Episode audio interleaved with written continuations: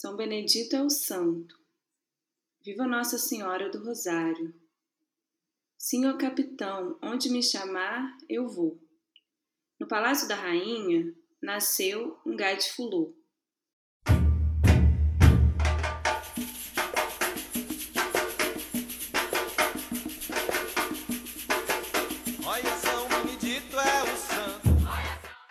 Aprendi os versos dessa música ainda criança.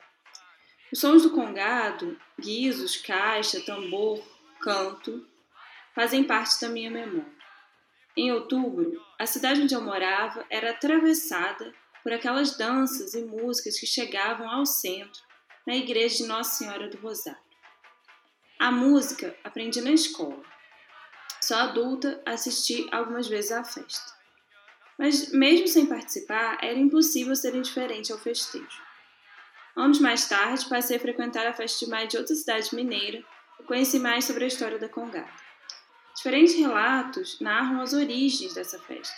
São histórias dessas que não estão nos livros, mas são contadas de avô para neto, povoando a tradição oral. Um desses relatos antigos, que atravessaram gerações, conta como começou a festa do reinado de Ouro Preto. Sons e cores dos grupos Congado e Moçambique tomam ainda hoje as ladeiras da cidade. É janeiro e se pode ouvir o canto negro pela antiga Vila Rica. A cerimônia de coroação do rei Congo evoca histórias do passado. Dizem que tudo começou quando, lá para 1700, chegou na região das Minas um rei trazido da África como escravo pelos portugueses. Era Galanga o nome dele, rei do Congo, Capturado, foi trazido para o Brasil. No Rio de Janeiro, batizado Francisco e vendido para um minerador da região de Vila Rica. E aí tem várias versões sobre como Chico conseguiu a liberdade. Conta que guardava ouro no cabelo, que comprou assim a sua alforria do seu filho e de outros escravos. Devoto da Irmandade do Rosário dos Pretos, dizem que foi Chico Rei quem ajudou a construir a igreja de Santa Efigênia do Alto da Cruz, em janeiro, no dia de Reis, organizava uma festa com danças e cantos. Depois de sua morte, passaram a fazer a cerimônia de coroação em sua homenagem. Dessas histórias vivas, Chico Rei permanece na memória coletiva e já virou peça de teatro, desfile de carnaval e até filme. Houston, we have a problem. Never That's why I prefer was our secret. Good night. De Whisky Express! Olá, ouvintes que gostam de cinema. Olá, ouvintes que gostam de história. Esse é o ponto de encontro das paixões de vocês. Aqui é o Gabriel F. Marinho e esse é o Cinematógrafo, a história nos filmes, seu podcast de filmes e séries históricas. Bem, você já sabe, todo mês, sem falta, nos reunimos aqui para falar sobre como a história aparece no audiovisual esse podcast é realizado por amigos alucinados por cinema e por história, incluindo aí o Diogo Carvalho, que vocês raramente escutam, mas é o cara que pilota a edição. Fala pessoal, tudo bem? Eu sou Juliana Milaerte e antes de mais nada, aquele recadinho de sempre. Primeiro, vocês devem escutar uns barulhos de fundo durante o episódio. Tem porta batendo, criança gritando, liquidificador, máquina de lavar roupa e por aí vai é que estamos em 2021 e, ao contrário do que alguns pensam, a pandemia ainda não acabou. Mas não se preocupe, você vai conseguir ouvir a gente apesar de tudo, não é, Eduardo? Com certeza, Ju. Olá, pessoas. Eu sou o Carlos Eduardo Pinto de Pinto, também conhecido como Eduardo Chacon em algumas ocasiões. Bem, eu não sei onde você está nos escutando, mas existem muitas formas de chegar até aqui. Tem o Spotify, o Google Podcast, o Deezer e até o YouTube.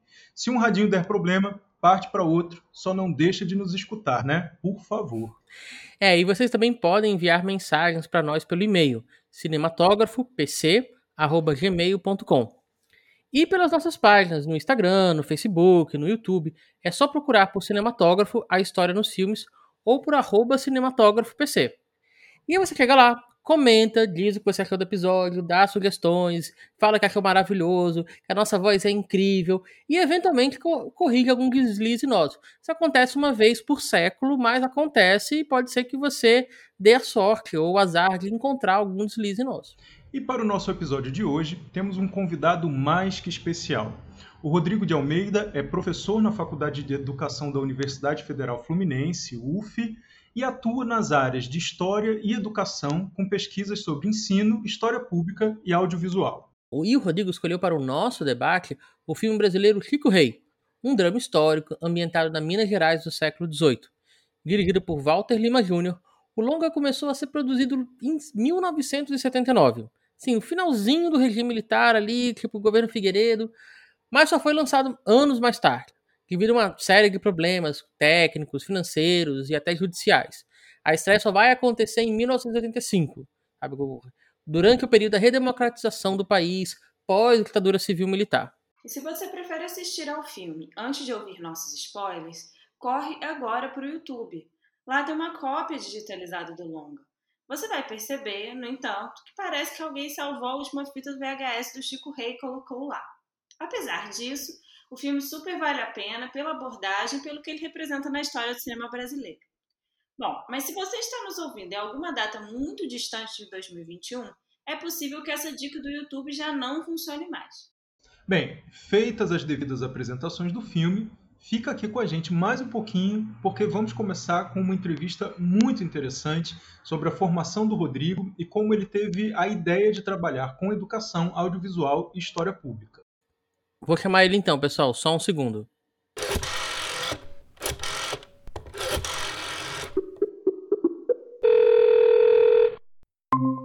Rodrigo, seja muito bem-vindo. Obrigado por ter aceito o nosso convite. Ótimo, é, Eduardo, pessoal. Alegria minha participar aqui com vocês do Cinematógrafo.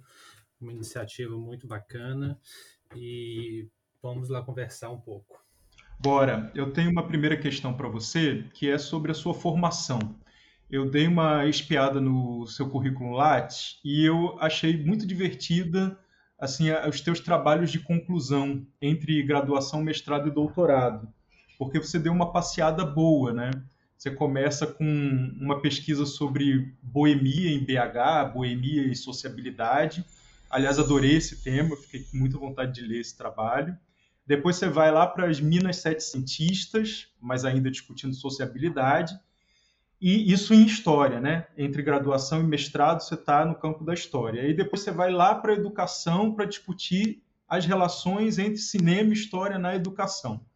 A minha curiosidade ficou justamente nessa passagem para a educação. Né? Por que, que você, tendo uma formação inicial em história, é, achou que seria melhor ou mais atrativo ir para a educação para discutir essa temática, as relações entre cinema e história. É, é, essa trajetória minha de formação, ela é realmente, ela dá um passeio, né, como você disse, Eduardo. E na realidade, talvez reflete justamente um pouco do incômodo, né, de, de fugir um pouco é, dessa estrutura que a gente costumou chamar de grade curricular, né? Então, a, a, esse trabalho que eu fiz sobre conclusão dos bares do edifício Maleta é um diálogo muito grande com a história das cidades, com a história do tempo presente, embora fosse uma comparação com o período da ditadura militar e, e os anos 90, é, dialogando muito com a sociologia, e depois um trabalho de história é, da, da América Portuguesa, e nesse processo todo, algo que, que eu sempre fiz concomitantemente era a, as atividades de professor, né? E procurava também sempre estimular com os estudantes esse olhar, não é, que procurasse estimular mais um, um diálogo entre as disciplinas, entre as áreas e, portanto, a questão da educação ela tá, tá na minha prática profissional de história enquanto formação, enquanto pesquisa, né? mas eu nunca consegui de fato dissociar não é aquilo que eu fazia na universidade, fosse na graduação, fosse no mestrado, da minha prática docente. Por isso a busca e pela por fazer um, um doutorado na área de educação a, ela foi se fortalecendo, foi se tornando mais, mais presente aí no, da, naquele momento né, em que eu vivia, tanto profissionalmente como também em perspectiva de atuar não é, é no campo da pesquisa. E tem um, um, uma coisa interessante é, nesse processo é que quando eu comecei a fazer o projeto, não é, para discutir história, ensino de história, cinema, não é, é, eu tive uma relativa dificuldade de encontrar programas de pós-graduação que topassem é, essa proposta interáreas, né, bastante é, de trânsito, né, numa fronteira muito muito concreta. É, conversava com alguns programas de história e eles né, revelavam que teriam dificuldade né, no campo da educação, ia para a educação, o programa falava que tinha um pouco de dificuldade com a questão do cinema, ia no cinema, falava que tinha um pouco de dificuldade com a história, ou seja, é, trabalhar nessas áreas de fronteira ela também tem um desafio muito grande, né? que é justamente a, a fugir um pouco não é, daquele espaço de segurança, não é, de, de saberes muito bem trabalhados dentro de uma metodologia de um ofício específico. Então, ir para a educação tem também essa questão do desafio, não é? de, de tentar fazer algo é, é, em que fazer seja também um aprendizado é, significado. Né? É, Rodrigo, então eu queria que você comentasse um pouco mais especificamente, dentro dessas relações cinema e história, essa sua aproximação com esse espaço, plataforma, não sei que nome a gente vai dar, que é a história pública.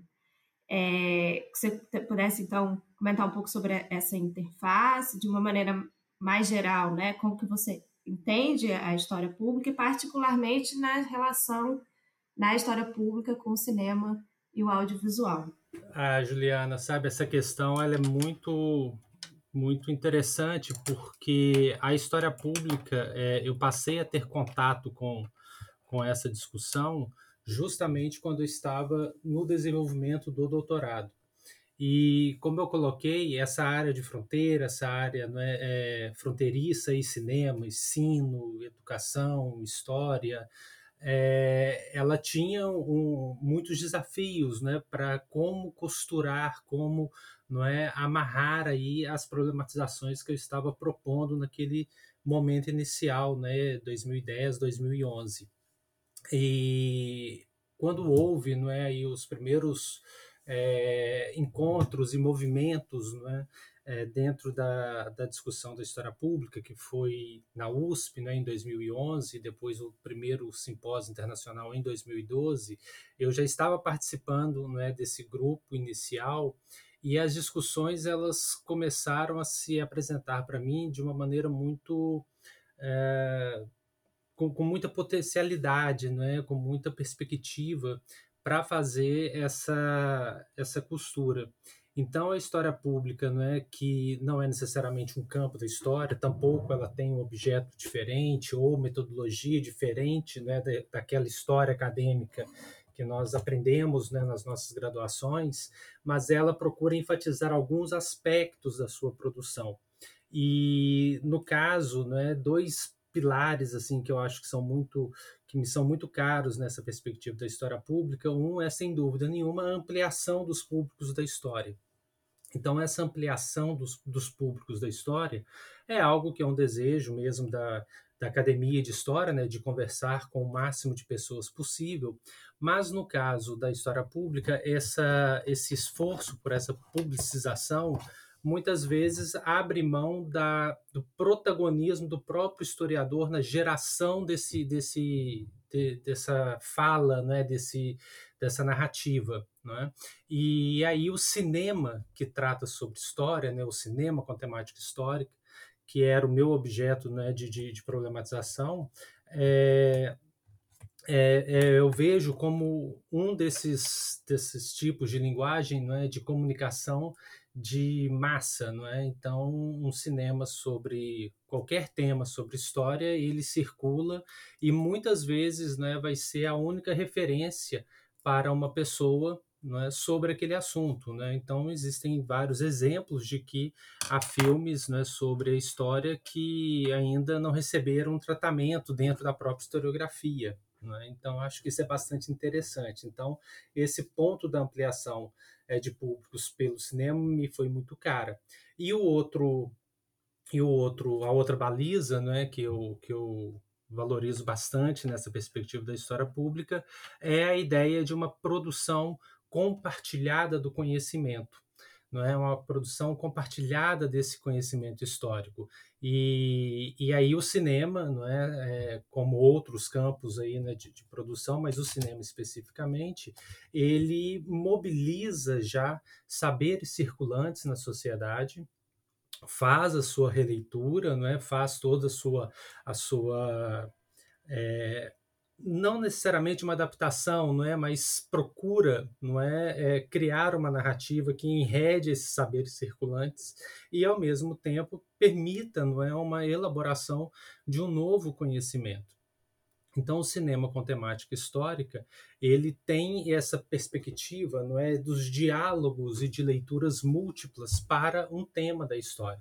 Né? E lembrando que um cinema sobre história ele não é feito só pelo diretor, né? tem um conjunto de pessoas aí da produção fílmica que são importantes, né? desde o roteirista a, ao iluminador, não é? ao, ao a cenografia e também né, as interpretações dos atores. Então é de fato um trabalho que vem muito colaborativo, né? e isso dentro da perspectiva da história pública e para aquele momento que eu fazia é, essa pesquisa aproximando educação uhum. e história, é, educação e cinema histórico, é, me foi muito cara, né, me auxiliou bastante nesse processo. Rodrigo estava falando sobre a história pública, especificamente sobre o, o objeto cinema, né, fílmico, para a gente poder estudar, é, ampliar o conhecimento de história. E aí eu queria te perguntar o que, que para você a gente pode considerar como um filme histórico ou um, uma série histórica, né? Uma outra forma de organização audiovisual em capítulos. O que, que a gente pode dar a esse nome? O que, que merece esse nome para você e por quê? Bem, Gabriel, essa talvez seja a questão que vale um milhão, né? Porque há um esforço aí grande, né, da, da, de estudiosos e pesquisadores né, que se debruçam sobre essa relação cinema-história nessas tentativas né, de, de, de definir, conceituar, né? E é uma questão muito complicada mesmo, né? Eu não vou ter uma resposta pronta, é, mas a gente tem alguns elementos que nos ajudam, né? A, a, a transitar e a ver essas possibilidades, né?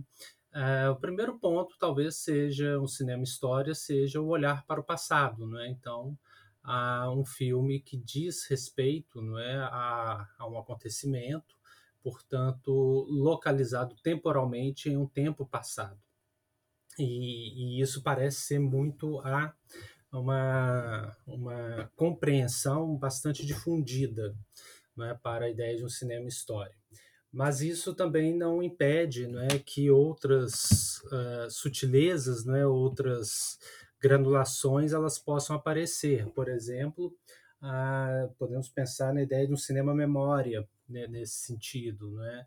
E, e talvez isso é, favoreça, não é, aí um, uma certa separação, não é, do, do, do conhecimento histórico acadêmico, não é, que quase sempre entra em confronto né, com essas versões cinematográficas do passado, né, porque são linguagens, são ofícios, né, são, são metodologias muito distintas de produção mesmo. Né. Agora, além dessa ideia do passado, tem algo que eu, que eu gosto também de, de ver no cinema e eu vejo um valor muito grande para não é o sobretudo na questão do conhecimento histórico, filmes que são feitos e se localizam no tempo presente, né? e ao mesmo tempo eles estão fazendo uma leitura daquele tempo presente. Né? E por isso eu acredito que eles possuem um valor de história muito grande. Né? É, apesar de não se voltar não é, a décadas passadas, não é, ou mesmo a séculos, são filmes que colocam dilemas e, e problemas é, na tela, não é, para discussões que é, adquirem, portanto, um valor é, de análise histórica e o interessante nesse caso é que, passados alguns anos, esse filme passa a ser uma referência também é, de um olhar para aquele momento. Aqui a gente começa a quase tocar na, na, na porta do cinema documentário, que são documentários quase que crônicas, no sentido de acompanhar um movimento que está em processo. Portanto, essa, essa questão é, é bastante difícil é, de fazer uma delimitação é, rígida, porque ela é facilmente rompida. É? Agora, em síntese, não é para tentar amarrar, é um pouco isso. O cinema sobre história, efetivamente, ele tem que problematizar não é, a nossa história, problematizar o nosso processo histórico, seja ele é, representado em uma temporalidade passada, seja ele na história do tempo presente. Finalizada a entrevista, vamos ao debate. Aquele momento de colocar o filme na roda, trocar impressões, fazer análise, acrescentar, contextualizar, etc, etc, etc. Bom, com quem está a sinopse hoje? Acho que sou eu. É você mesmo, Eduardo. Para de tentar fingir que não é você. Você acha que sou é você. Tá aqui anotado no meu caderninho, é contigo mesmo. Diogo, que tal a música de Concada aí para acompanhar o Eduardo?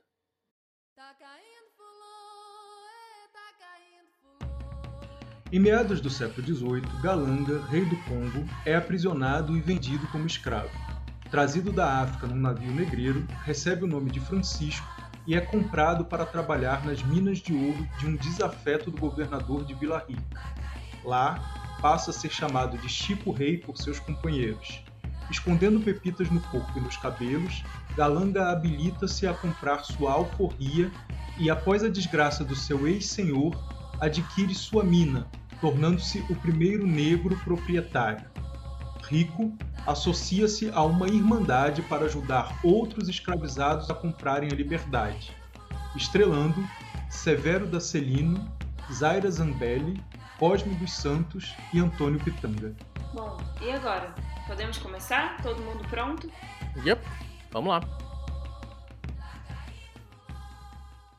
Eu queria primeiro perguntar, colocar aqui, não sei se é uma coisa que uh, sensibilizou a todos, sobre o como que o filme, dentro de um discurso é, contrário à escravidão, contrário à, à, à prática de, de a escravização de corpos pretos e ele acaba também articulando alguns dos estereótipos que envolvem a população negra no Brasil. Se isso foi uma coisa que chamou a atenção de vocês.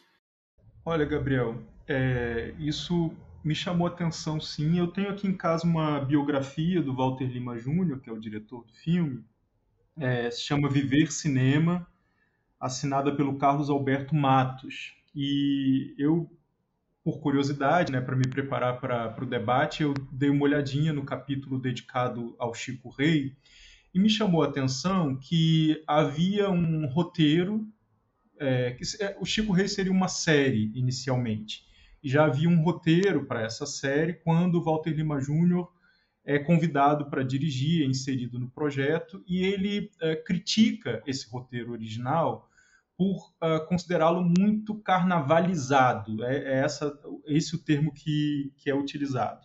É, era uma visão de história e uma visão de negros e negras muito carnavalizada, para estrangeiro ver, enfim. E uh, quando eu assisto ao filme, me dá a impressão.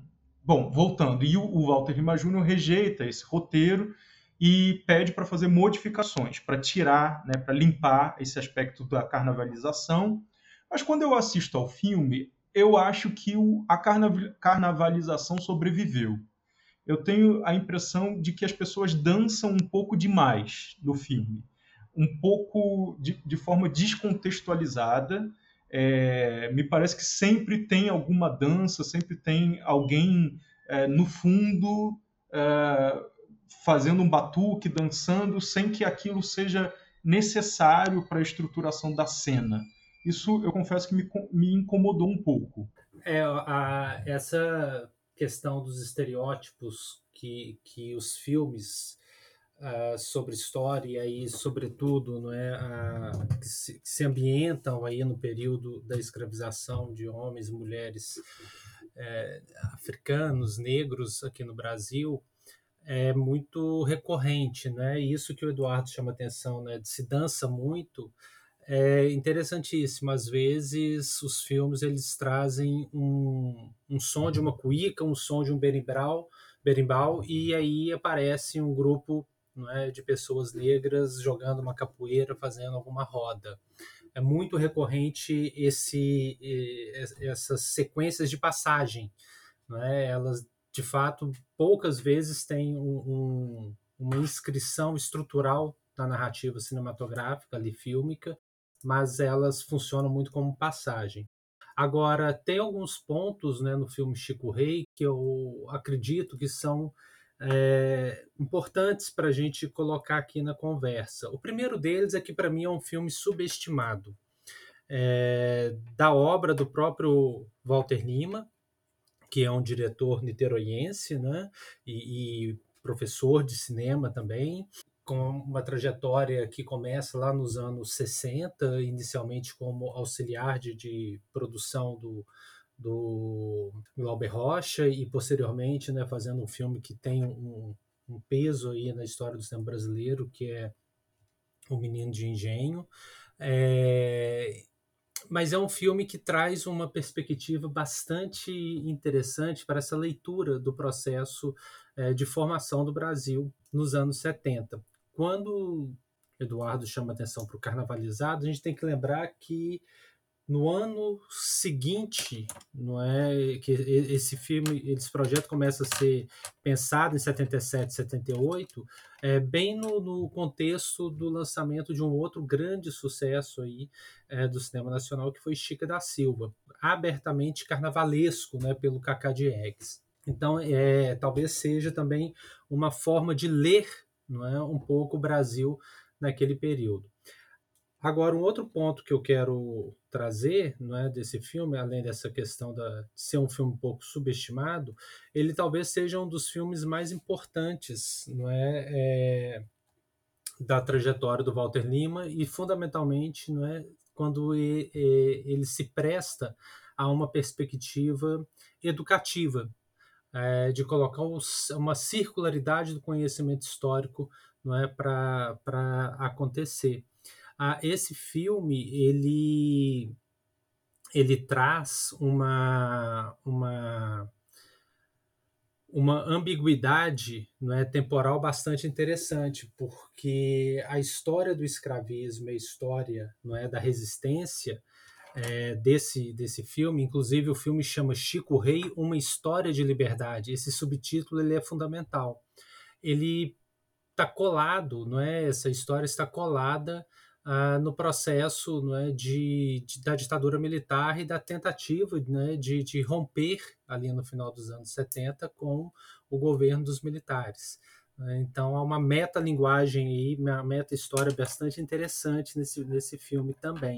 Tá? queria só pontuar esses dois aspectos aqui.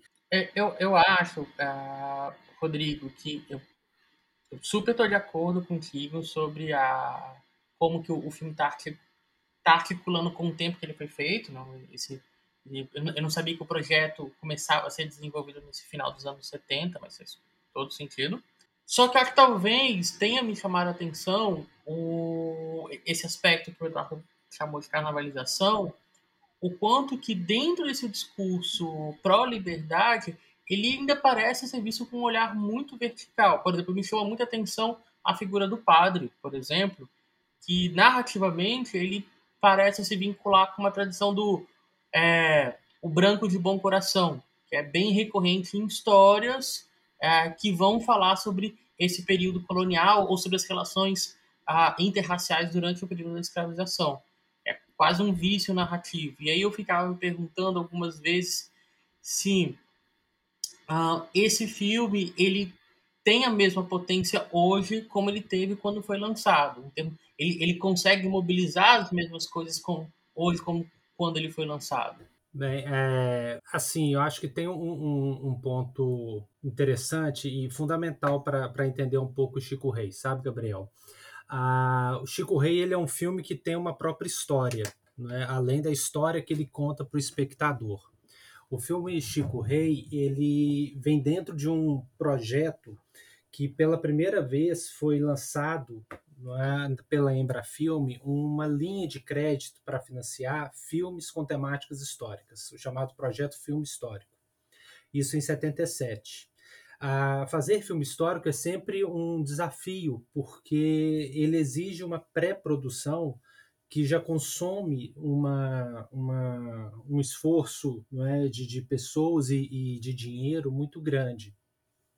E a Embrafilme, que naquele período né, tinha um papel muito importante aí para, para favorecer a produção e a divulgação de filmes nacionais, ela abriu esse, esse edital. A previsão era que fossem apresentados 10 projetos fílmicos e a surpresa é, da organização foi mais de 70 roteiros apresentados, mais de 70 projetos fílmicos apresentados, e dois deles sobre Chico Rei. Ah, esse processo né, de seleção acabou né, estabelecendo 18 projetos né, para fazer esse, esses filmes históricos educativos. É preciso pontuar que o Conselho Federal de Cultura ele é, que era constituído né, e fazia, tinha uma função de estabelecer algumas, algumas diretrizes para a, a produção e, e, preservação da memória e história do Brasil, né, no patrimônio, da literatura, no cinema, definindo alguns temas. Os temas definidos pela, pela, pela, pelo Conselho são muito colados na ideia de progresso e de patriotismo da ditadura militar. Então, uma história muito personalizada, uma história de grandes feitos e grandes batalhas, uma história numa visão eurocêntrica e numa visão estatal. Boa parte dos projetos que foram apresentados fugiam completamente dessa, desse, desse rol é, de temas pré-estabelecidos. Chico Rei é um desses temas que foge, porque Chico Rei é a história da insubmissão, é a história não é da da liberdade, né, da resistência. E, e, o Chico Rei, então, ele é apresentado dois projetos, um projeto que não é aprovado e esse projeto que foi apresentado para ser uma parceria com uma produtora alemã chamada Provobis, ligada à Igreja Católica, e que já tinha uma experiência de fazer filmes educativos na Alemanha né, e circulação europeia. E essa parceria, então, chegou né, aí ao nome do, do, do Walter Lima, que, como o Eduardo colocou, é, ele recusou a primeira versão de roteiro, achando que era muito é, desrespeitosa com a própria cronologia da história. Era, para vocês terem uma ideia, o argumento inicial do Mário Prata é, colocava Aleijadinho, Inconfidentes, não é, Felipe dos Santos, todos no mesmo caldeirão. Tá? É, o que ajuda a, a entender um pouco essa tentativa de agradar ao produtor. Então, um filme sobre história atrelado não é a um financiador, ele corre muito esse risco. E o Walter Lima bate o pé, fala que não, que ele reescreveria, não é para ficar menos com menos dificuldade, só que um elemento não escapou a, a, nessa negociação de reescrita, que foi a presença da igreja. E aí concordo plenamente com você, Gabriel. A figura do padre, que é um padre com sotaque estrangeiro, né, próximo ali ao castelhano, ele representa quase que uma, uma consciência do filme. Né? Então, ele está presente em várias passagens, né? ele acompanha a história toda, inclusive, ele é um dos narradores. Né? É um filme que tem três narradores: o Griot, o padre e o próprio Chico Rei. E esse esse padre ele participa não é da escravização na África e vai sendo tocado pela crueldade do sistema escravista como isso que você chamou né da, da boa alma o bom coração a civilização e no final do filme ele está não é plenamente é, aliado aí ao, ao aos negros né, em Vila Rica. Né?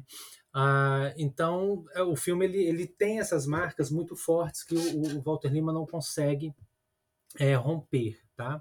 E quando eu falei que o filme ele tem uma história própria, é porque essa parceria ela previa um filme de 13, é, uma série de 13 episódios.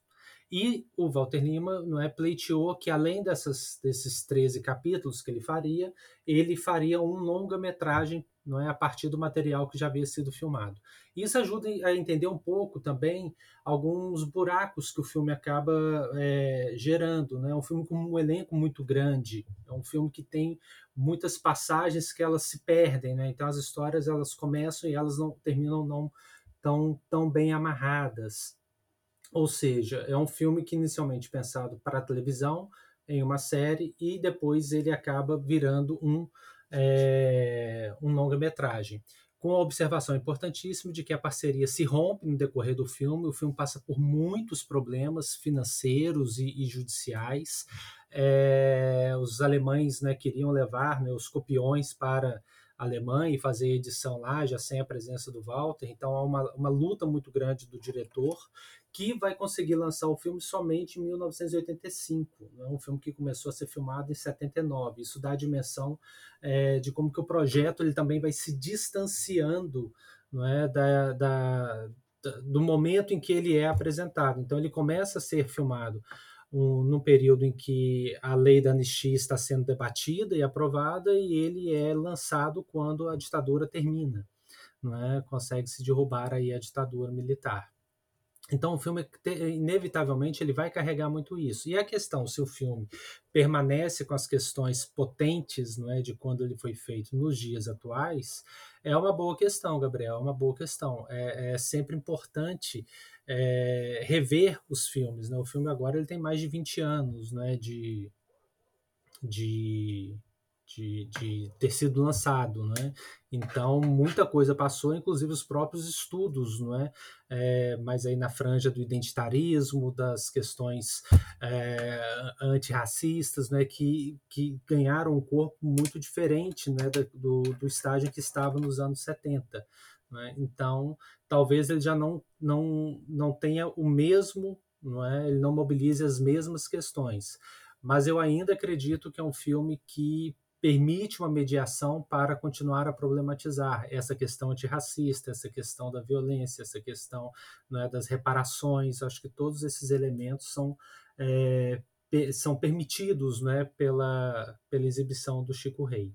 A partir de tudo isso que vocês estão é, falando, né, já tem bastante questões, mas voltando nesse tema da liberdade e nessa relação com o fim da ditadura militar, nesse período aí do final dos anos 70 em que o filme começa a ser é, efetivamente né, filmado e projetado, ele aponta, né, o filme que se termina em 1985, ele vai apontar nesse tema da liberdade dois caminhos, né? Um caminho do, do Chico Rei, que é o caminho da alforria, e é, o caminho do. Ele fala, vai falar também da questão dos quilombos. Então, assim, eu, eu queria que vocês comentasse um pouco assim, como que vocês veem essa, é, essa questão né, da liberdade, que de fato no presente a gente vai pensar uma série de coisas, dos estereótipos e, e questões que vão aparecer, mas que é, é interessante para a gente pensar é, esses paralelos né, com o tempo presente, aquele momento, a luta contra a ditadura militar, os tipos de resistência né, à ditadura militar e a forma como esse filme vai representar então essa, essa resistência dos escravos contra o sistema escravista ainda no Brasil colônia. Como é que vocês veem essas temáticas? Não, eu acho muito interessante essa, essa diversificação que o Walter Lima Jr. É, propõe né, com, com o roteiro. Inclusive, ainda fazendo uma referência ao, ao livro do Carlos Alberto Matos, né, é, eu li que o Walter Lima Jr. estava é, um pouco insatisfeito com duas personagens históricas que têm muito a ver com a história de negros e negras no Brasil, que já, tinha sido, já tinham sido levados às telas, que é o Zumbi e a Chica da Silva. É, em, aliás, coincidentemente, tinham sido levados às telas pelo mesmo diretor, que é o Cacá Diegues e ele, ele queria escapar a essa dualidade que, segundo a perspectiva dele, essas personagens propunham. uh, o zumbi como um herói romântico, são palavras dele, né? ele percebia o zumbi como um herói romântico, e a Chica da Silva como sendo uma saída pelo caminho da prostituição, também palavras dele. É, e que o Chico Rei, uh, segundo ele lia o personagem, era uma terceira via mais complexa. E eu acho que, para além do próprio Chico Rei, como a Juliana pontuou agora, ele insere outro, outros caminhos. Né? Para além de apresentar o caminho do Chico Rei, que é o caminho da alforria, da inserção na sociedade, da possibilidade de diálogo com, com, com a sociedade branca, é, ele continua trabalhando a ideia do quilombo, está presente, né? E eu acho que também tematiza a, a própria atuação dos escravizados, né? independente da alforria, independente do quilombo, como que os escravizados conseguem atuar politicamente. Então, eu acho que ao abrir esse leque de possibilidades para pensar né, as pessoas negras nesse contexto seticentista, né, do Brasil das Minas e tal, ele traz uma complexidade muito legal para o debate. Isso eu gostei bastante. E, e, nesse ponto, Eduardo, tem um, um antenamento, vamos dizer assim, do, do Walter Lima com uma discussão que está acontecendo dentro da historiografia, naquele momento, que é essa interpretação sobre as resistências né, das pessoas escravizadas aqui no país. Ah, o filme tem um, um, quem assistir ao filme, né, vai perceber algumas cartelas, que é aquele recurso de colocar um texto é, meio que explicativo, contextualizando um pouco o espectador sobre aquela história. E o, o, Walter Lima ele faz um uso bastante interessante dessas cartelas, porque é, ele faz três cartelas, duas no início e uma no final, ah, isso não vai ser um spoiler, tá, gente? Mas é a primeira cartela ele fala um pouco do que, que é o processo de escravização, não é, da, do sequestro e do transporte aí forçado, né, de, de, de pessoas da África para o Brasil, é, com algumas cifras estimadas aí. E na sequência ele coloca a, uma cartela explicando né, que o filme se baseia na tradição oral mineira, no livro da Cecília Meirelles, Os Romanceiros da Inconfidência, é, e depois na, na, terceira na terceira cartela no final ele coloca algumas referências bibliográficas que ajudaram a fazer o filme. Então, ali nós temos algumas leituras clássicas sobre a história do, das pessoas negras no Brasil, a, partes dela, não é, todos atrelados também à questão da escravidão, do escravismo, como Nina Rodrigues, é, o Jacob Gorender e também o, o, Chico Rei do Agripa Vasconcelos, que seria a história dessa, dessa personagem, além do Franz Fanon, não é, Os Condenados da Terra. Então, é, é, é uma, uma bibliografia bastante interessante, é, já consolidada aí na, nas discussões sobre é, história do escravismo e da resistência e liberdade negra, mas uh, no filme esse debate quilombo não é, e alforria ele acaba sendo não é quase que um espelho de um movimento na historiografia que começa lá com Kátia Matoso, com a Laura de Melli Souza, de, de, retomar não é um olhar, não é o redirecionar o olhar é, para um, uma visão que, que é, colocava muito sinteticamente que a única chance de liberdade da pessoa negra escravizada seria a fuga para o quilombo. É?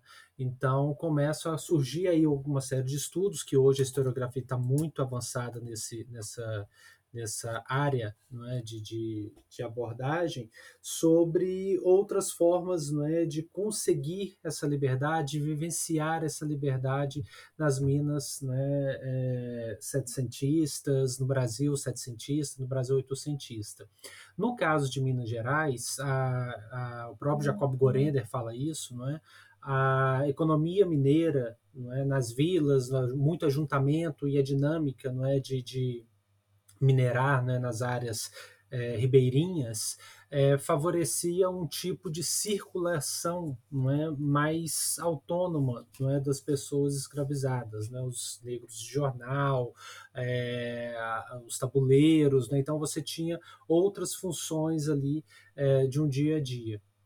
E aí, no caso do filme Chico Rei, tem uma passagem que isso fica muito interessante, que é quando o filho do Chico Rei é, está num quilombo, é? ele foge para o quilombo, inclusive foge acompanhado do padre, que a gente havia acabado de mencionar, e o padre é expulso do quilombo, não é? ele não fica lá porque ele não era uma pessoa negra, não era uma pessoa é, da, daquela cultura, e ele é identificado como um dos responsáveis pela escravização, não é?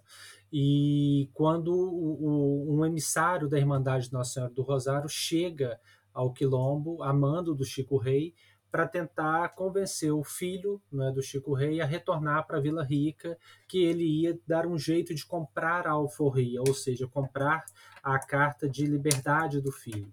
E aí estabelece um debate bastante interessante em que o representante da Irmandade né, questiona o quilombo como espaço de liberdade, porque a qualquer momento ele poderia ser descoberto pela, pelas forças né, de segurança e aquelas pessoas que estavam ali fugindo seriam, re, é, seriam devolvidas aos seus antigos senhores, é, de, de, senhores brancos.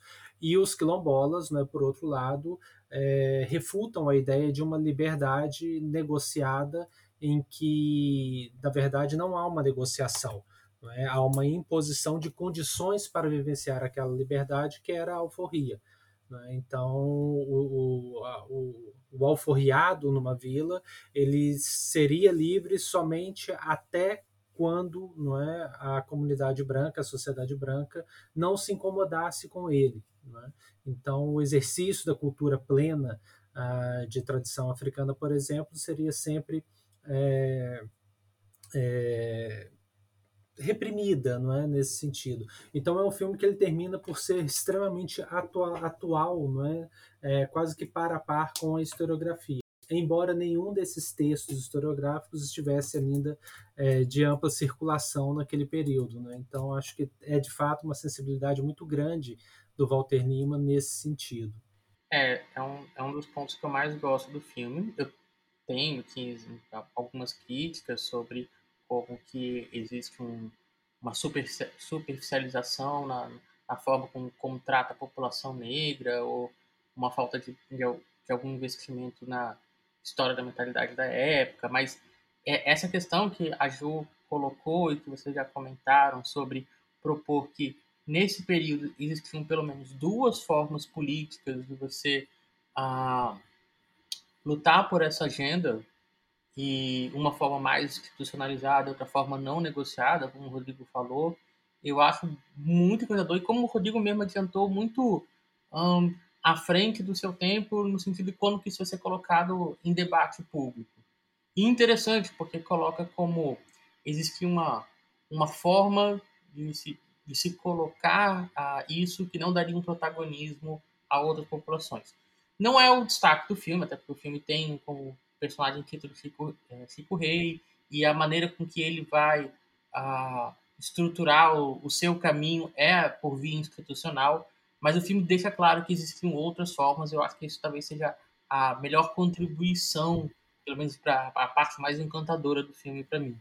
Ô, Gabriel, deixa eu só fazer um, um contraponto a, a essa sua fala que é, que é a seguinte: a, esse processo histórico, não é, quilombo versus é, a, a liberdade negociada pelas alforrias, é, o Walter Lima, numa entrevista que eu fiz com ele para desenvolver a tese, ele faz esse comentário né, de que havia ali uma, uma questão é, também do momento político presente do Brasil, que já não aguentava não é mais ali a, a, viver em uma ditadura, já eram 15 anos praticamente de ditadura militar, e existia todo aquele debate para é, tentar é modificar ali a realidade política.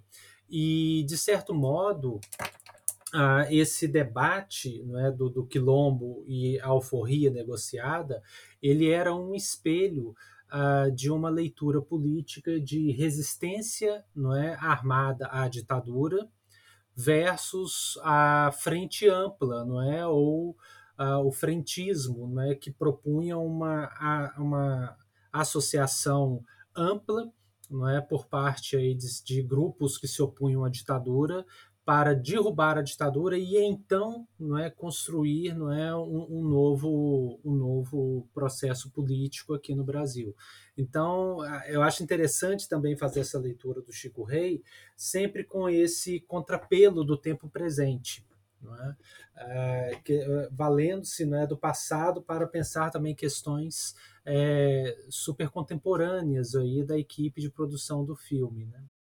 E aí fica claro, né, o, Walter Lima ele não era favorável à, à, à, revolta armada, à resistência armada, por exemplo. Né? Ele prefere, ele confia muito mais na negociação do Chico Rei, na negociação né, do, de uma frente ampla, de um parlamentarismo, né, para tentar resolver aí as questões do Brasil e as questões é, da escravidão também.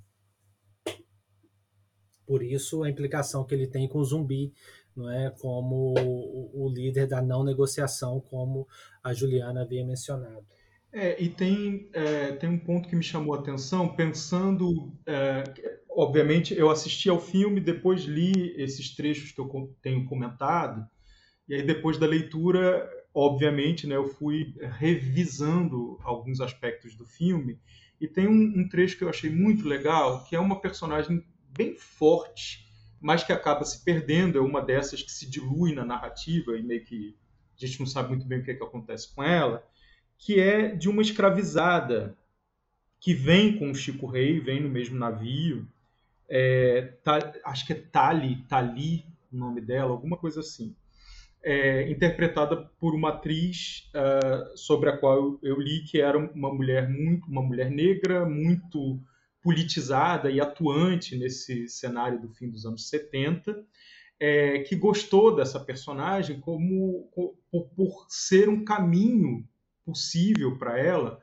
de se manifestar como mulher negra né? Na, naquele contexto aquela interpretação uh, de um outro contexto histórico, fazendo uma ponte com o contexto que estava sendo vivenciado. E a cena que, que eu gostei bastante é aquela em que ela, ela é estuprada, ou há uma tentativa de estupro né, uh, por um homem que coloca uma peruca branca, daquelas que estavam na moda na época, que pinta o rosto dela de branco, e ela resiste à, à, à investida dele pega o chicote e começa a chicoteá-lo. E aí, tendo o Chica da Silva à vista, né, o Chica da Silva é um filme de 76, Chico Rei está sendo começando a ser produzido em 78, filmado em 79, eu, eu percebi ali um diálogo bem estreito com Chica da Silva, só que com uma resposta em outra chave.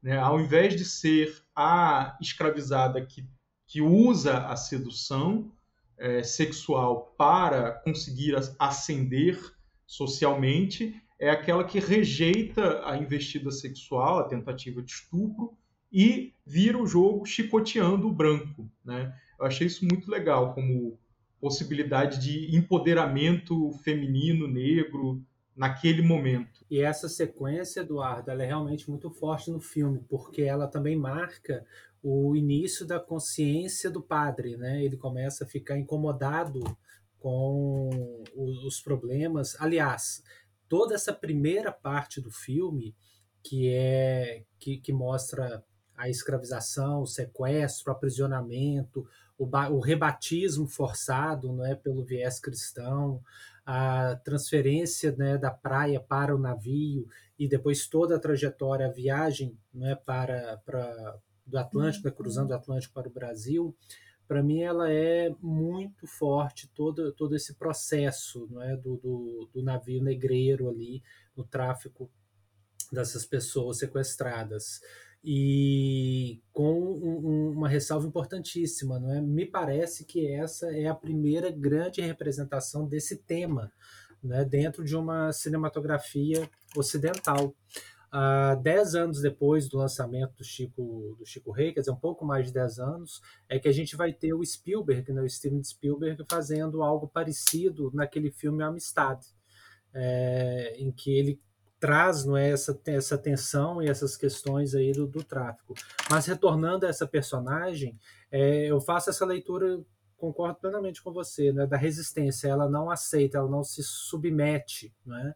apesar do temor, apesar de estar ali é, com muito medo, muito fragilizada, ela cresce, ela resiste, ela não é, é, defende, não é a sua vida, defende a sua dignidade com muito brio. E tem uma sequência depois no Quilombo em que novamente a questão da mulher reaparece, né? quando o griot está contando a história para para os quilombolas das mulheres que foram sendo jogadas ao mar, que foram sendo separadas né, das suas famílias quando chegaram no território brasileiro. E é bastante poética essa, essa sequência, porque é justamente a, uma personagem negra chegando com um, uma tina d'água, né, com uma bacia d'água e, e, fazendo toda essa, essa metáfora. Né? Então, acho que isso é, é bem bacana. É, antes de você comentar, eu acho que eu acho que é uma questão interessante, Rodrigo, a questão dos atores. Eu achei também essa essa passagem me chamou muito a atenção. Toda a passagem né, do navio negreiro, essa passagem inicial e particularmente essa cena, porque existe uma talvez uma tradição narrativa, né? É, e às vezes até na forma como a história, as ciências sociais trataram esse tema, de romantização dessa relação, que é uma relação de estupro, né? É, entre o colonizador e as mulheres, né? Tanto indígenas quanto africanas escravizadas, né? Que foram trazidas, né? À força é, para o Brasil nesse período. Então, essa, essa cena a, força dessa cena acho que se dá um pouco porque mostra como uma espécie de. Primeiro que, que mostra o estupro, né? Assim, né? Não, não apareça efetivamente a cena do estupro, mas assim, ela, ela mostra a cena como ela efetivamente não, não tem essa romantização, né? E como uma espécie de luta mesmo, né? Em que ela tenta, ela resiste e tenta, é, nessa cena quando ela pega o, o chicote, tenta reagir né? É, ao que tudo indica, sem sucesso, mas enfim, é, existe uma é, é, ali um processo também é uma outra forma de resistência. É, isso me chama atenção porque, como você mesmo falou, Rodrigo, tem poucos momentos em que as mulheres assumem um protagonismo, né? Uma, personagens femininas assumem um protagonismo na cena do filme, né? É, que vai, na verdade, tratar de um personagem embora seja né, um personagem, como é tudo que a gente falou aqui, bastante uma, uma trajetória bastante é, é, ainda que em consonância com esses filmes que estão naquele momento, mas ainda inusitada para aquele período, para um filme histórico desse, desse momento, é uma personagem masculina, né? E eu queria que vocês, se a gente pudesse comentar um pouquinho é, e depois voltar ao tema do, dos atores, como que vocês veem a presença das mulheres no filme, assim, né? ou essa ausência das mulheres em outros momentos do filme, ou esse papel meio secundário é, que acaba, elas acabam ganhando na narrativa do Chico Rei.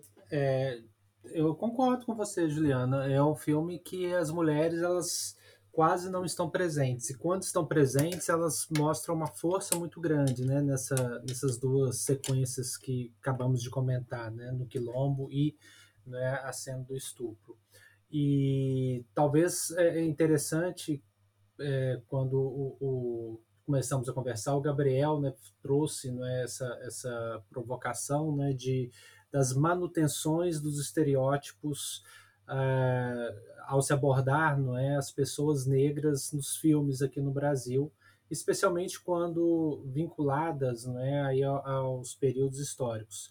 E há uma grande tendência, é, sobretudo nos filmes aí, é, do século XX, da, das personagens femininas negras serem é, terem papéis muito secundários e muitas vezes é, cumprindo né, funções muito, muito pré-estabelecidas.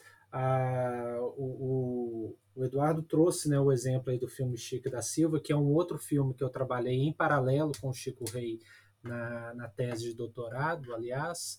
E a Chica, a Zezé Mota, né, a atriz que interpretou a, Chica, ela, ela faz né, essa denúncia e ainda hoje ela sempre retoma essa experiência na sua trajetória de vida, que ela já era uma atriz, mas o filme não é explode não é a, a, a, carreira dela porque é um grande sucesso então ela fica muito em evidência mas que o, os papéis para os quais ela estava sendo convidada posteriormente ao sucesso do Chico da Silva colocavam novamente a, Zezé Mota em pra, é, atuar em personagens secundários, estereotipados, muitas vezes sexualizado, e que ela fez um, um trabalho muito penoso né, de resistir a aceitar esses, esses convites, inclusive é, com ameaças, né, às vezes nem tão é, veladas assim, de que aquelas recusas poderiam prejudicar a carreira dela.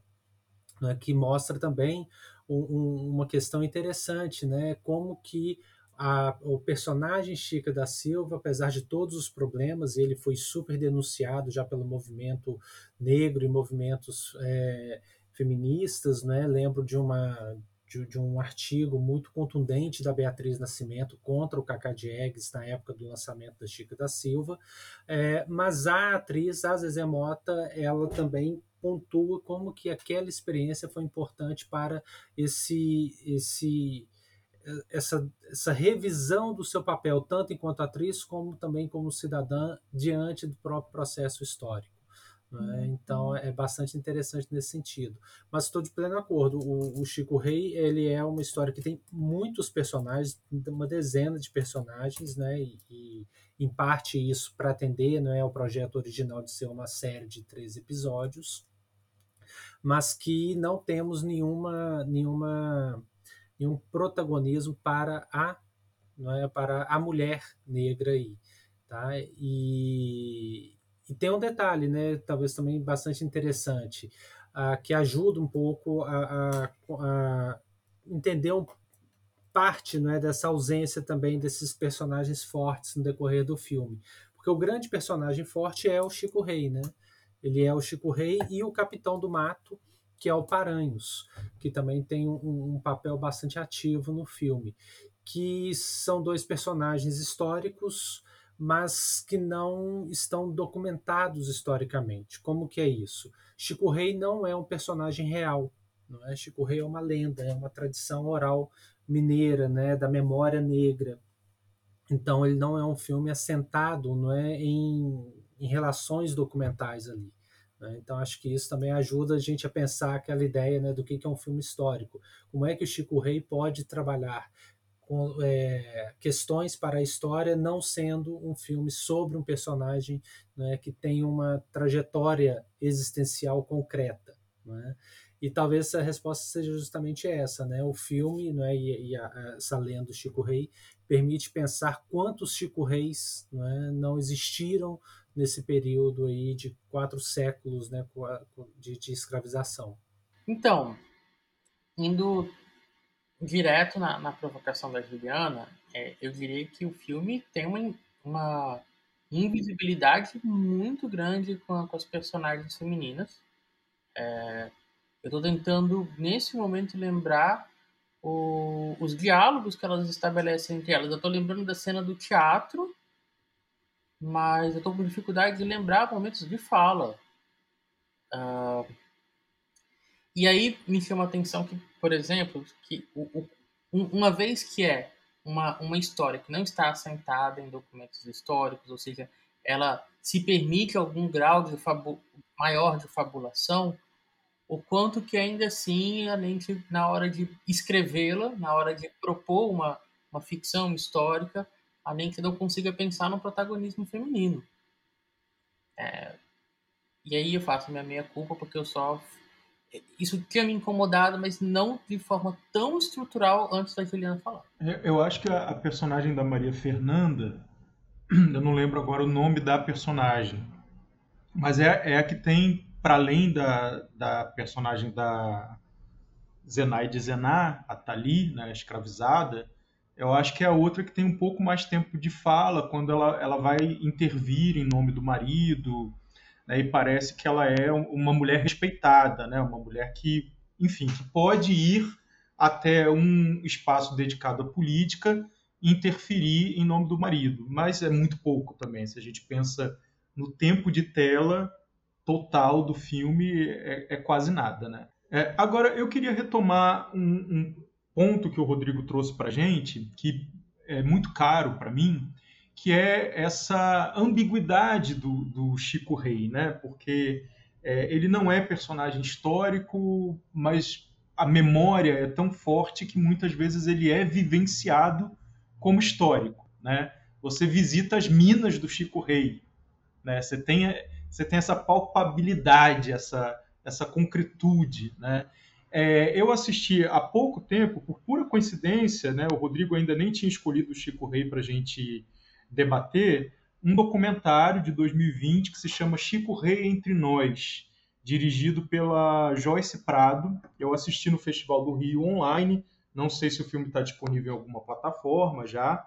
Eu gostei bastante do documentário porque justamente ele vai explorando essa situação limite entre personagem histórico e mito, né? entre personagem histórico e figura da memória popular. É, porque tem gente que defende que talvez tenha existido, mas os documentos ainda não tenham sido encontrados. Né? Que, que pode ser que ele não tivesse esse nome, tivesse outro, aí isso acaba dificultando né, encontrar os documentos e tal, mas que no final das contas isso não importa tanto, que o que importa é a presença dele na memória e tudo que ele significa para a representatividade negra na história brasileira. Né? Esse, esse é um ponto bem debatido pelo, pelo documentário. Assistindo ao Chico Rei, e foi a primeira vez que eu assisti ao filme para gravar o episódio, eu fiquei com a impressão de que o filme não está muito preocupado em deixar isso claro, né? É, eu acho que ele lá no final ele diz que não se sabe muito bem qual foi o fim do personagem, mas de cara ele não faz questão de dizer que não é um personagem histórico, o que acaba deixando a narrativa também com um, um, um tom ambíguo, não é? O que, que vocês acham? O Eduardo, a... me parece uma leitura muito boa, não é? E, e, agora tem que pensar qual que é a intenção do diretor, né? Quando ele, ele opta por essa por essa ruptura, né, por não, não especificar né, que ele está fal falando sobre uma lenda com valor histórico. Né? É, e aí eu acho que o subtítulo do filme ajuda a, a, a levar para essa interpretação, sabe? Que é uma história da liberdade.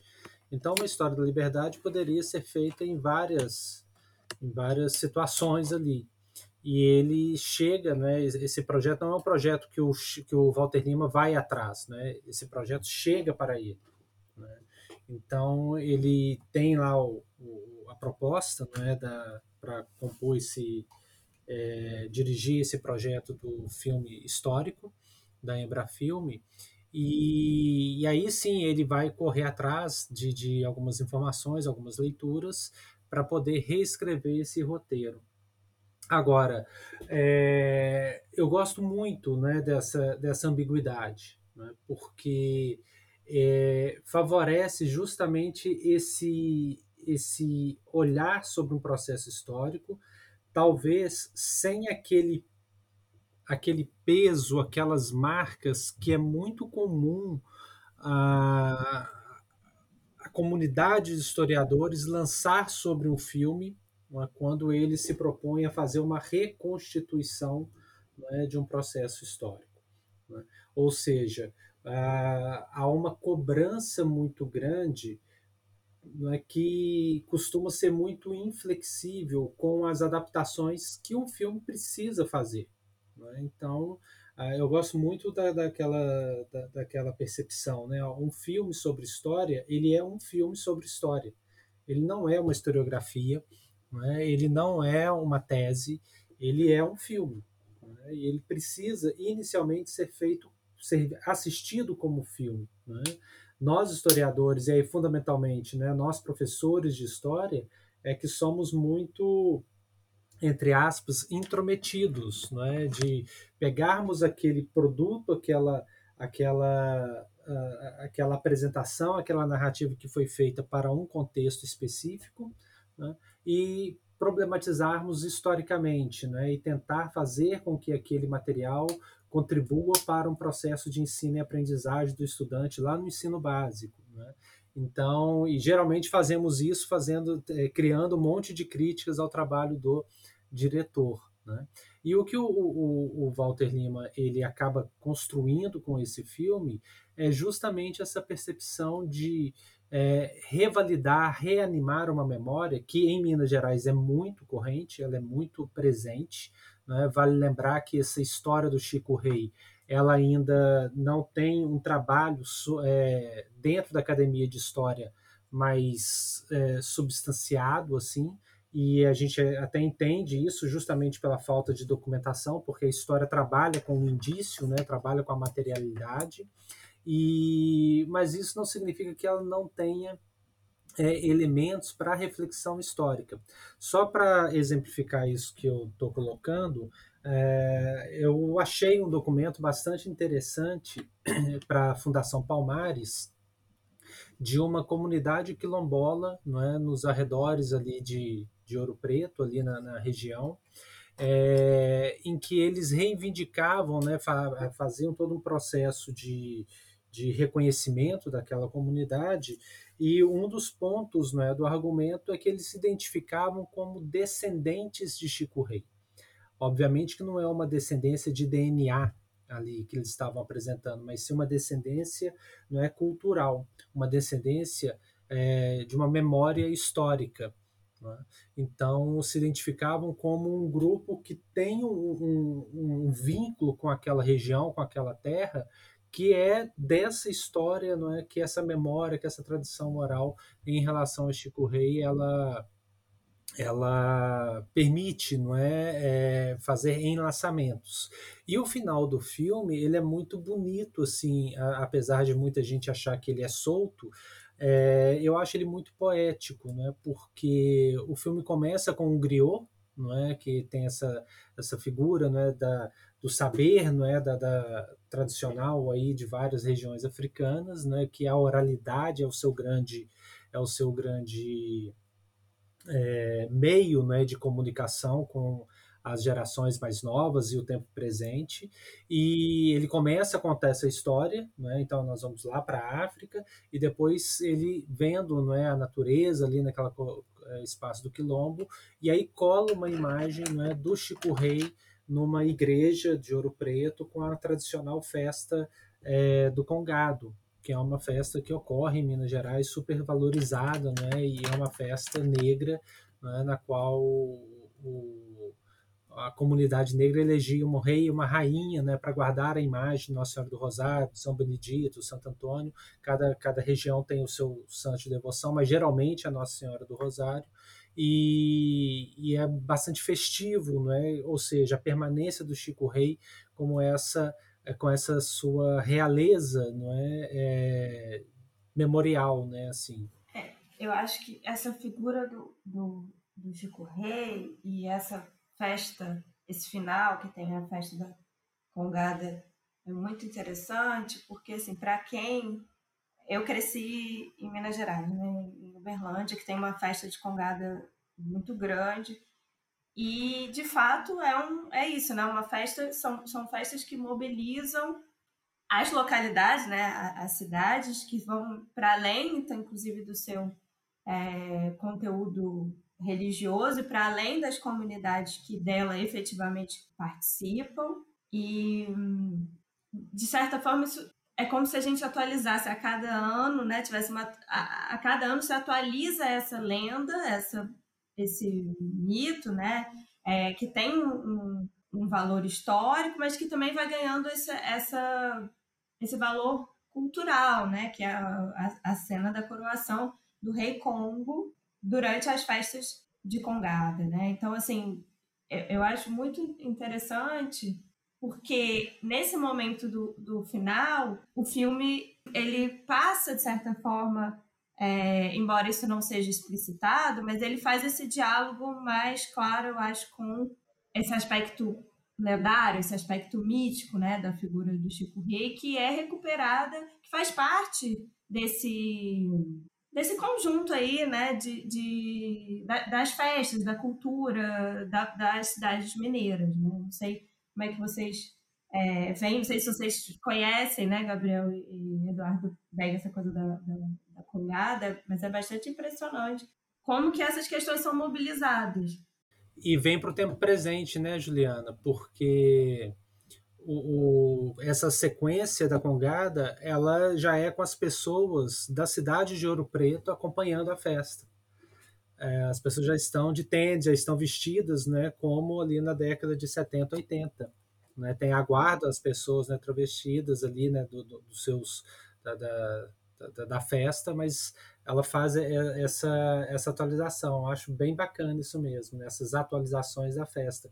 E no, no caso do filme, há uma preocupação também né, na questão musical, que é bastante interessante, porque ele tem é, cantores é, e artistas ali fazendo o filme que tem uma perspectiva de uma música europeia, né, de origem europeia, ali representada pelo Wagner Tiso, né, o maestro é, fazendo a maestria desse, desse processo com os arranjos, né, que conta com Milton Nascimento, que conta com Clementina de Jesus, com Naná Vasconcelos, e é, o grupo Visungo, né, que é um grupo de, de tradição dessas festas né, de, de, de Congada aqui do Rio de Janeiro.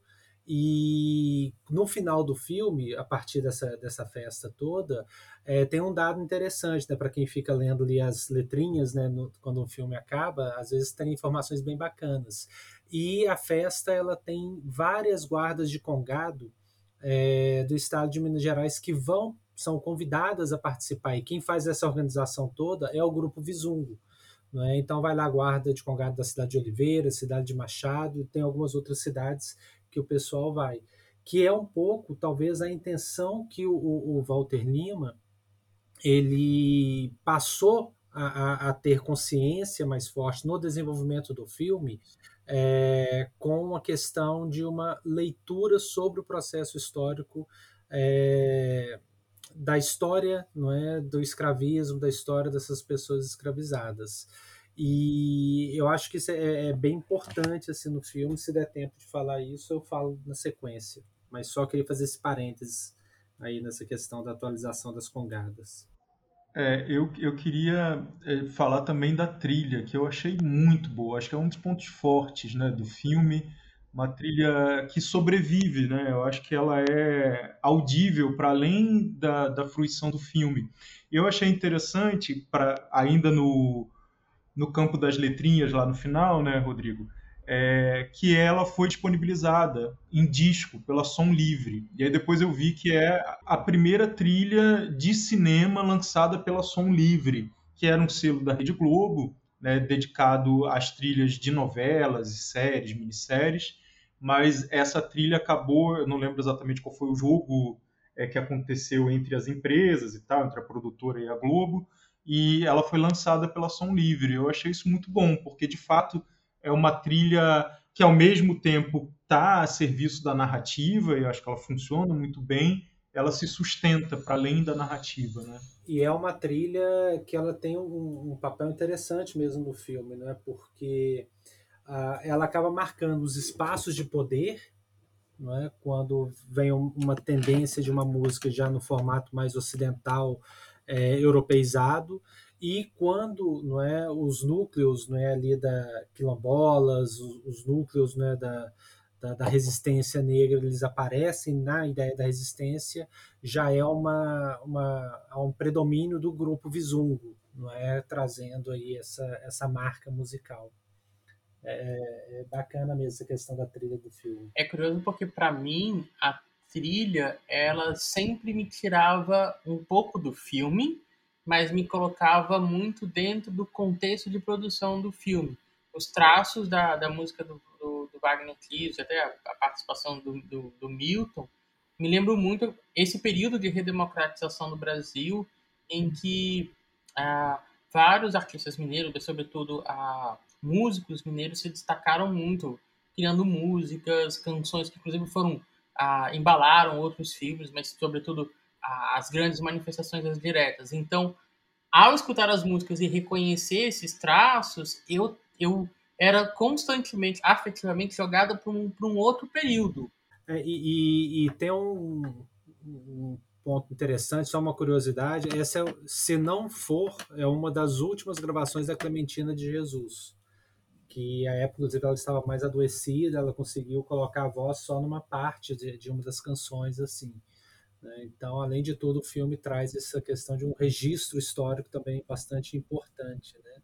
E é o único, é o único disco gravado pelo grupo Visungo até pouco tempo atrás. Não sei se eles conseguiram fazer uma gravação nova, assim. Inclusive o grupo Visungo depois ele contestou muito nessa questão da, da produção do disco, é, porque eles não são creditados como deveriam ser, não é, no, no, no nos festivais, né, na, na circulação aí da trilha sonora do filme. Ah, em 2013, eu entrevistei é, o, o Walter Lima Júnior, que estava sendo homenageado no Festival de Cinema de Ouro Preto.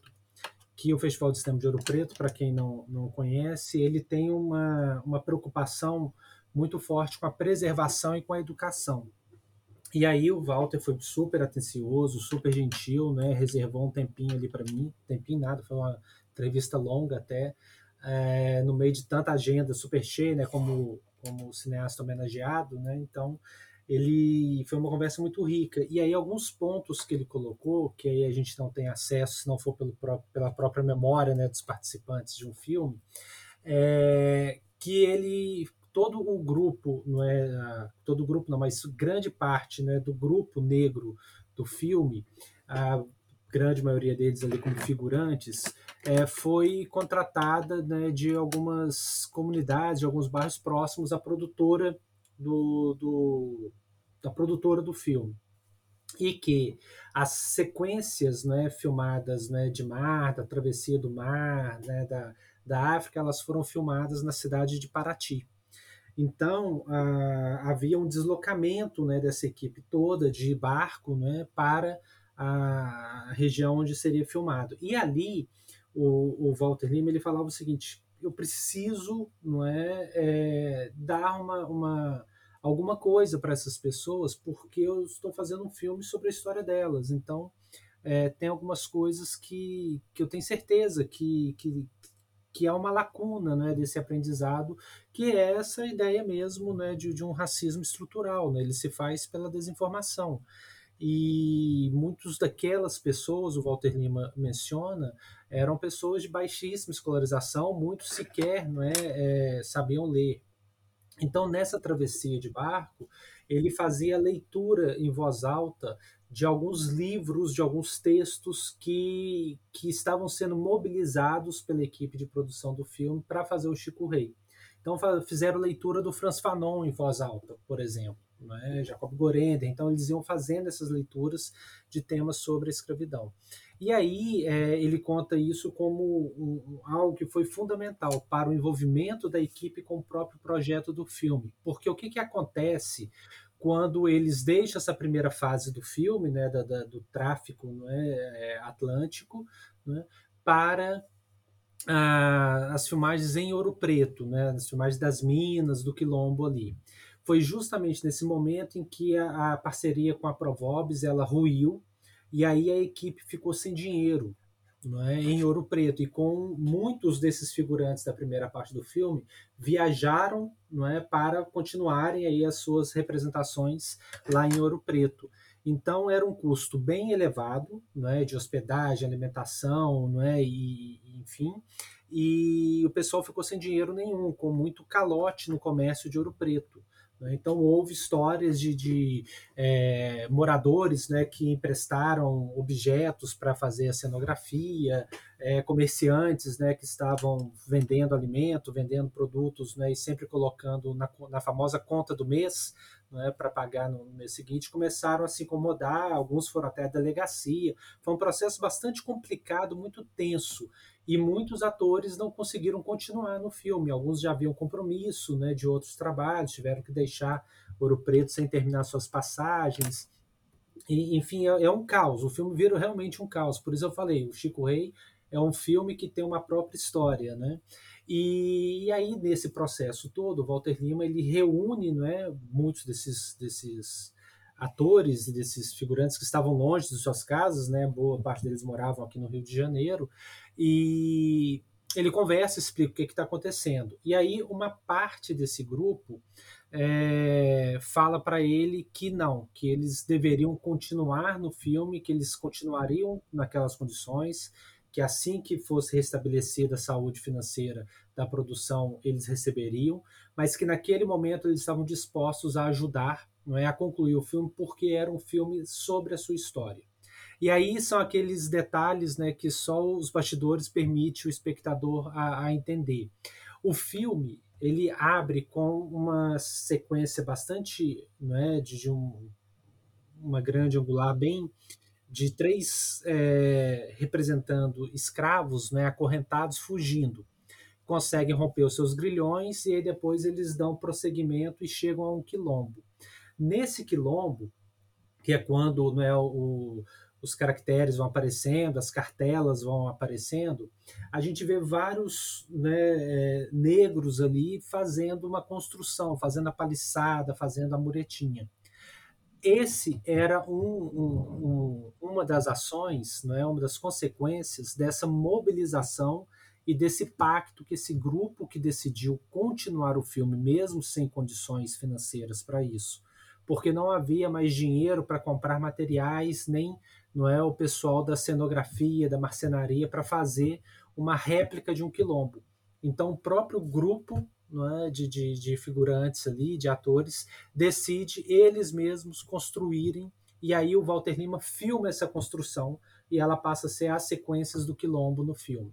Né? Então eu queria trazer um pouco esse, esse elemento no sentido de que aí está um dos pontos é, do filme enquanto história pública, não é, do filme como não é, gerador não é, de colocando conhecimentos circulantes, conhecimento novas, é, colocando novas leituras sobre esse conhecimento e produzindo conjuntamente com outras pessoas não é, elementos que vão é, se somar não é, a, a essas reflexões já existentes. E elas se somam para contestar, elas se somam para colaborar, elas se somam para reforçar. Não é? Então, é, somar não significa é, que, que, que vai apenas reforçar, ela pode também trazer outras leituras aí. A gente já está se encaminhando para o fim do nosso bate-papo, né? Mas eu queria, antes do encerramento, levantar uma, uma bola que é sobre a arte no filme. É, um ponto que me chamou a atenção é que o filme é muito escuro. Embora né, eu tenha assistido a cópia que está disponibilizada no YouTube, que não é uma cópia restaurada, não, tá, não está muito bem conservada, me parece que originalmente o filme já era escuro, já tinha essa opção. Inclusive, eu li a respeito de um desentendimento do Walter Lima Jr. com o primeiro diretor de fotografia, que queria colocar mais luz nas cenas e ele queria se aproximar de uma luminosidade do século XVIII, né, que fosse o mais fiel possível. E aí o Mário Carneiro, quando é chamado para substituir esse colega, entra na, na, na onda do Walter Lima e topa fazer isso. Eu acho legal essa tentativa de aproximação, mas por outro lado me causa angústia, porque tem determinadas sequências que é muito difícil enxergar e aí eu não sei se isso tem a ver com a cópia não ter envelhecido bem, é, é, não ter sido restaurada, não estar bem conservada, ou se o filme originalmente já era assim. Você assistiu alguma cópia melhor, Rodrigo? Você sabe dizer não. alguma coisa sobre isso? Ah, em relação à cópia que está no YouTube, eu assisti uma cópia melhor, né? Porque esse filme ele, veio, ele foi veiculado por VHS, né? Durante, porque a Globo Filmes comprou o direito dos, do filme. E, inclusive, é uma coisa bem lamentável. Nessa entrevista que eu fiz com, com o Walter, ele falou assim: olha, eu queria muito né, é, tratar esse material e recolocá-lo na, no, no, em circulação, mas são os direitos, né, da, da, da parece que da Globo Filmes que, que lançou como VHS, acho que ela ainda mantém, é, ela mantém ainda os direitos. Agora era melhor, mas a, a, a intenção é uma filmagem mais escura mesmo, que eu acho muito ruim para o espectador, não é? Por isso mesmo que você falou, tem, tem sequências que a gente fica com dificuldade de é, visualizar é? com mais com, com, mais força não é a própria atuação dos atores não é? eu acredito que isso tem um efeito estético por ser uma história da escravidão aliás é um filme que é, as, as, cenas não é as sequências da extração de ouro ela ocorre na mina do Chico Rei ou a mina que se atribui ao Chico Rei na cidade de Ouro Preto né? E, e, e, aí a gente entende também o porquê desse, de, de, dessa, dessa luminosidade né, baixa, né, mais escura. E, mas mesmo quando está fora da, da, da, mina, o filme ele é mais pesado. Né? As sequências do teatro, por exemplo, que é um teatro maravilhoso né, de, de Vila Rica, né, Ouro Preto, ela ainda assim é mais escura. É, enfim, é, é opção mesmo, Eduardo. Pois é, esse, é, esse é o momento que você fica querendo que o filme seja mais filme e menos documento histórico, né? Você fica assim, ah, podia ter iluminado um pouquinho melhor para eu conseguir enxergar. É, eu entenderia né, a proposta de uma iluminação um pouco melhor, não precisava se aproximar tanto é, dessa, dessa luminosidade setecentista, não. Fidelignidade nem sempre é tão bom assim.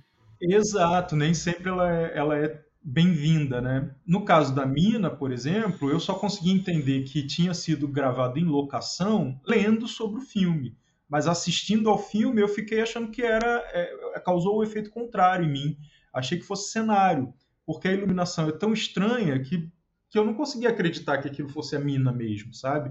Até porque eu não conseguia ver detalhes do, do cenário. Então, para mim, era, era, era um cenário feito em estúdio para mimetizar uma, uma mina. Então acho que é um tiro que sai pela culatra, né? Teve um investimento numa leitura que eu acho que até pode funcionar. É, é, a gente tem exemplos na história do cinema, né? De experimentação com a iluminação. Acho que o Barry Lyndon do, do Kubrick é, é um bom exemplo disso, de você experimentar com a iluminação a velas, mas que consegue ter um resultado muito satisfatório com uma aparelhagem técnica ultra sofisticada, que eu imagino que não fosse a disponibilizada para a produção do Chico Rei, né? É, eu pensando sobre essa escolha, né? Porque, tudo bem, uma iluminação setecentista, mas quais as referências, né? Assim, também, e por que dessa escolha num filme que, como a gente já falou aqui, fica muito mais num registro histórico ambíguo, embora faça tenha um, claramente, né? Um, um investimento na pesquisa, etc., mas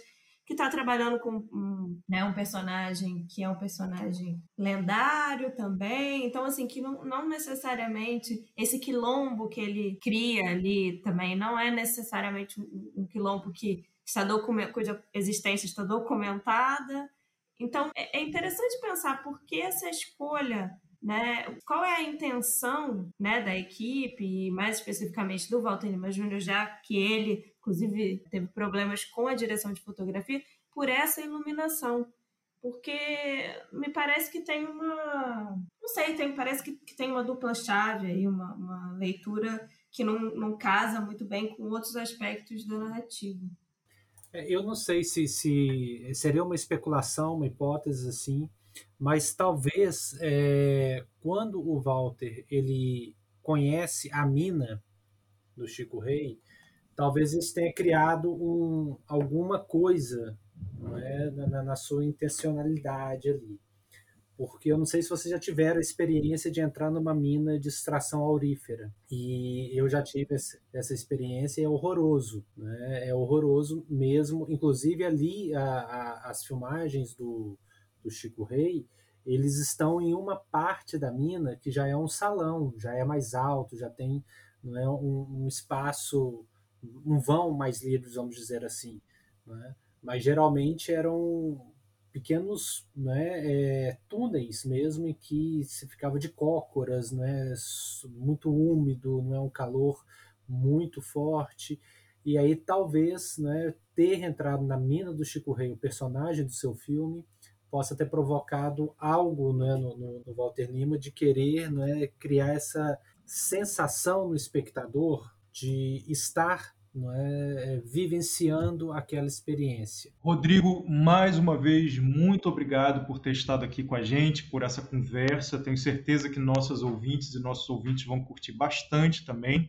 Esse momento no final está é, franqueado à sua propaganda. Né? Você tem algum projeto, livro, qualquer coisa que você queira divulgar para aqui no cinematógrafo, chamar atenção? É com você agora.